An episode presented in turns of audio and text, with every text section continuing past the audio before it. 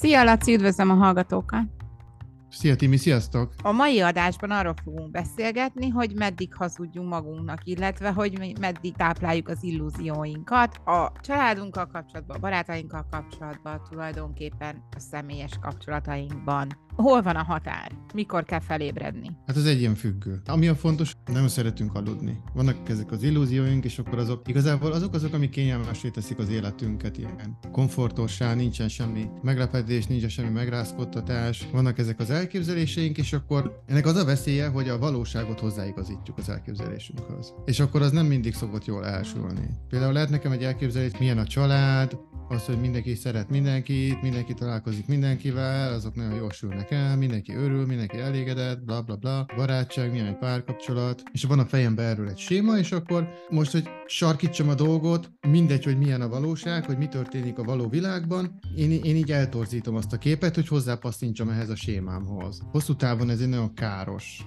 dolog. Most gondolkozom, hogy vajon ez az a példa, amire gondolsz, hogy például ragaszkodik az ember ahhoz az ötlethez, hogy a gyerekeknek rendkívül jó kapcsolata kell, hogy legyen a nagyszülőkkel, és elviszi mindig a nagyszülőket, ami pedig oda vezet, hogy a nagyszülők folyamatosan szekálják a gyereket, vagy magát a szülőt is, és minden egyes alkalommal azután, hogy elmentek a nagyszülőhöz, sírás van, veszekedés van, probléma van, de a következő alkalommal is elmegy, és elviszi, mert azt mondja, és ehhez ragaszkodik, hogy legyen egy jó kapcsolat. Ilyesmikről beszélünk most? Így van, így van. Most mondok egy nagyon-nagyon egyszerű példát, hogy csak a tiédet meglovagolva, és egy nagyon hétköznapi, és aztán mindenki tovább gondolhatja, meg barokkosíthatja, ahogy akarja. Hogy például én, én nem adok édességet a gyerekeknek, viszont mikor a nagyszülőknél vannak, akkor ők meg folyton teletömik őket édességgel. És például ez, hogy így, így muszáj őket odaadni, mert illik őket odaadni, vagy kötelező őket odaadni, nem tudom. És akkor eljátszuk, hogy minden rendben van. Holott aztán mindig hazajönnek, megtömbe édességed, és akkor egy fel vannak pörögve, kettő nem esznek rendesen. Tehát, hogy így például ez a kettő nem egyezik az, ahogyan arról gondolkodunk, hogy hogyan kéne őket, teszem azt nevelni. De itt, itt a, nekem, ami a legjobban zavar egy ilyen helyzetben, a nagyszülők felől a tisztelet százszázalékos hiánya, hogy abszolút nem tartják tiszteletben azt a kérést, hogy az én gyerekeim nem esznek édességet. Ezt, ezt lehet elódázni, az, hogy én egyáltalán az, hogy tudatosuljon bennem, hogy itt gond van, hogy, hogy nem, nem passzol ez a két elképzelés, az övék meg az enyém, de ha tudatosul és én jelzem, és teszem azt, ők nem reagálnak megfelelően, mert legyintenek, vagy mert lehúrognak, vagy azt mondják, hogy ez hülyeség, nem tudom, azt is még eltorzíthatom. Tehát ez több szinten léphet működésbe ez a torzítás, aminek a motivációja az az, hogy nem akarok konfrontálódni velük, mert a konfrontálódunk, akkor azt fene tudja hova vezet. Ugye minél több elutasítás jön az ő részükről, vagy ellenállás, süket fülek, tipikus.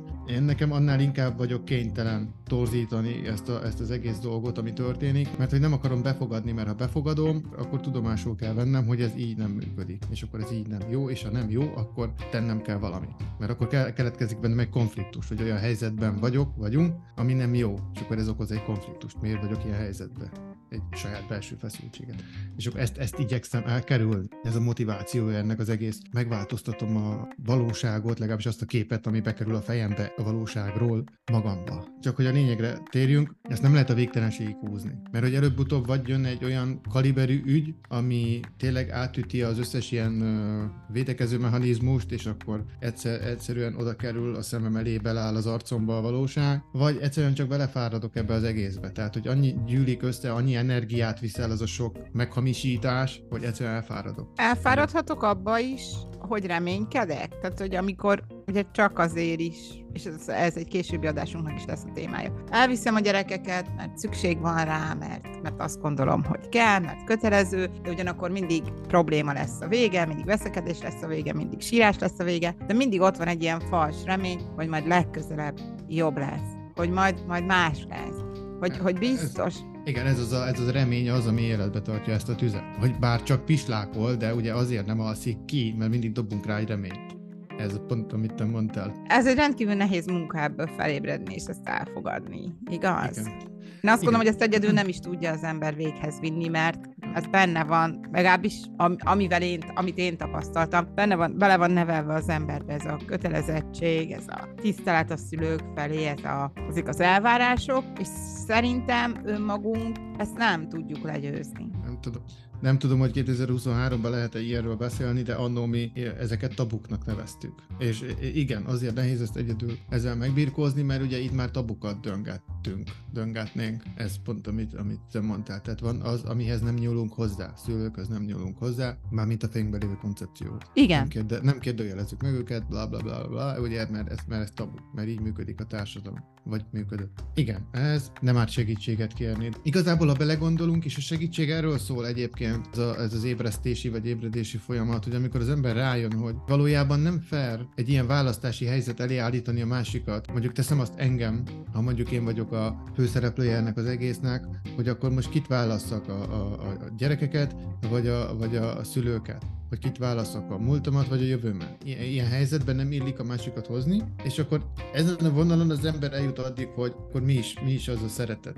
Hogy ott, ahol szeretetről beszélünk, ott, ott ilyen elvileg nem fordulhatna elő. Elvileg, mondom, elméletben. Mert aki szeret minket, az nem állít minket ilyen feloldhatatlan, igazából csak veszteseket tartalmazó játszma elé. Tehát, hogy ez egy nem... abszolút, mondjuk ha most ezt a szülő-gyerek kapcsolatot nézzük, egy abszolút aláfölé rendeltség kapcsolat mondjuk a nagyszülők részéről, akik azt gondolják, hogy ők vannak fölül, és ugye ők azt csinálnak, amit akarnak, pontosan azért, mert ők vannak fölül, ők... és mivel te vagy alul, neked kötelezettségeid vannak, és ennyi. Ők ezt lovagolják meg, igen, ők ugye erre appellálnak, nem, nem is feltétlenül tudatosan, bár sokszor találkozunk olyannal, hogy ez ki is van mondva, hogy mert mivel én vagyok az apád, vagy az anyád, vagy mit tudom én kit, ezért van, amit én mondok, és akkor neked ne legyen még csak egy gondolatod se, ami esetleg ez ellentétes. Igen, de hogy ez, ez ott tud elbukni, és bukik is el elég sokszor, amikor az ember belegondol, hogy nem, nem éri meg, és ez most szívtelenül hangzik, de nem éri meg a múltat választani. Evolúciós szempontból minden élőlény előre megy nem hátra. Most ha valaki azt mondja, hogy jó, én inkább hátrafelé megyek, akkor az a vonal aznak ott vége szakad. Annak a vérvonalnak. Ha a túlélést vesztük alapul, akkor, akkor esélytelen. Tehát, hogy ez a, ez a játék.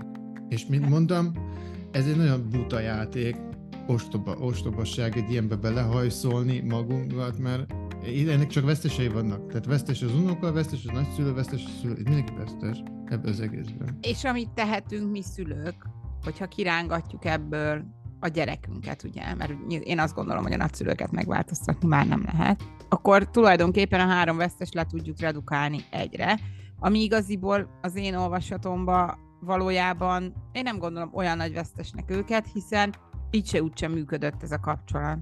Igen, hát itt van egy lelepleződés nyilván, tehát hogy itt, itt azért, amikor kibomlik a történet, amikor az ember például egy ilyennel elmegy egy terápiás helyzetbe, és, és tényleg így visszafejti az ember az összes szállat, akkor azért igen, elég sok minden kiderül. Tehát, hogy nem csak ez az a területe az életemnek, ahol a szeretet az nem igazán szeretet volt, tehát nem az volt, amit, amit én annak szeretnék érezni, igen, akkor több pont is kiderül, hogy ó, itt is hibázik, ott is hibázik, és itt is ereszt, ott is van egy lyuk, itt is imbolyog. Igen. És szerintem a legnagyobb felismerés az lehet, amikor levetközni azt, hogy már pedig a gyerekeket vinni kell a nagyszülőkhöz, amikor felismeri az ember, hogy mennyi fájdalmat okoztak mondjuk neki a szülei, és rájön arra, hogyha továbbra is forszírozza, hogy az ő gyerekei is oda menjenek, hogy ugyanezeket a sérelmeket el fogják követni azokban is ez, hogy az, a nagyszülők azok nem fognak megváltozni, hanem ugyanezt a, ugyanezeket a bántásokat, ugyanezeket a mintákat rá fogják nyomni az unokákra is. Minden probléma nélkül. Igen, ez egy nagyon nehéz ügy, és minden inkább az ember ébred föl, és kezd tisztán látni. Ugye egy például egy negatív hatás a terápiának, hogy az ember fölébred. Annál több ilyen dolgot lát meg, vesz észre, amit mondtál. Tehát észreveszem ezeket.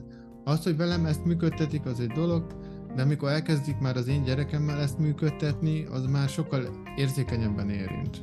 Mert én még tudom, tudom hárítani. Azt mondom, hogy jó, itt bemegy, ott kijön, oké. Okay. De a pici még nem. Tehát ő még elkapja ezt a fertőzést, és neki nem biztos, hogy jót tesz, nem biztos, hogy én akarom, hogy neki ez továbbadódjon ez a minta. Maradhatunk tényleg ez a legegyszerűbb a, cukorevésnél, mert hogy ez egy marha egészségtelen, meg egy nagyon rossz szokás. Ezzel a cukorevéssel még nekem az a problémám, hogy amellett, hogy ugye adnak neki, és mondjuk én nem akarok adni, amellett alássák a szülői tekintét is. Mert a nem baj, anyád azt mondta, anyát hülye, ennyi. Pontosan, tehát hogy itt az a baj, hogy itt van egy ilyen elvi kérdés is meghúzódik, egy ilyen szál is elmögött. Például mi felénk szokás itt, hogy a gyerekekkel mész valahova, akkor ott adnak neki valamit. Itt a benzinkútra, boltba adnak neki valamit. Viszont mindig megkérdezik, hogy adhatnak-e? Hogy a gyerek eszik-e? Szalámit, sajtot, nyalókát, mit tudom én. Mindig megkérdezik előtte. És most idegenekről beszélünk. És megadják neked a döntés jogát, hogy elfogadjad, és, vagy ne. És csak, hogy még tovább menjek, ha többször jársz, akkor meg is jegyzik. Csak, hogy a, a lécet ilyen irreális magasságokba toljam. Na igen. Tehát, hogy, hogy elfogadni, amit mondok, meg meg is jegyezni, amit mondok, és akkor arra emlékezni a következő alkalommal, wow, ez már ilyen, ilyen skifi. Igen. De igazából, és akkor most, hogy akkor körbeérjünk, és befejezzük ezt a részt, vagy ezt az ülést, hogy mert valójában a szeretet az ennyi. Tehát én nem kezd túl gondolni. Ennyi. Hogy figyelsz rá, amit mondok, meghallgatod, fölfogod, aztán iparkodsz, ennek megfelelően cselekedni legközelebb. Ennyi. Nem egy bonyolult történet. És hogyha valakinek szüksége van segítségre az ébredéséhez, akkor keressen titeket nyugodtan. Keresett minket nyugodtan, igen. Ami nem lesz egy könnyű történet, mert ez egy nagyon-nagyon nehéz ügy, éppen a tabuk miatt, de a jövő miatt érdemes ezzel, ezzel foglalkozni. Köszönöm szépen, Laci, a mai beszélgetést. Én is. Sziasztok!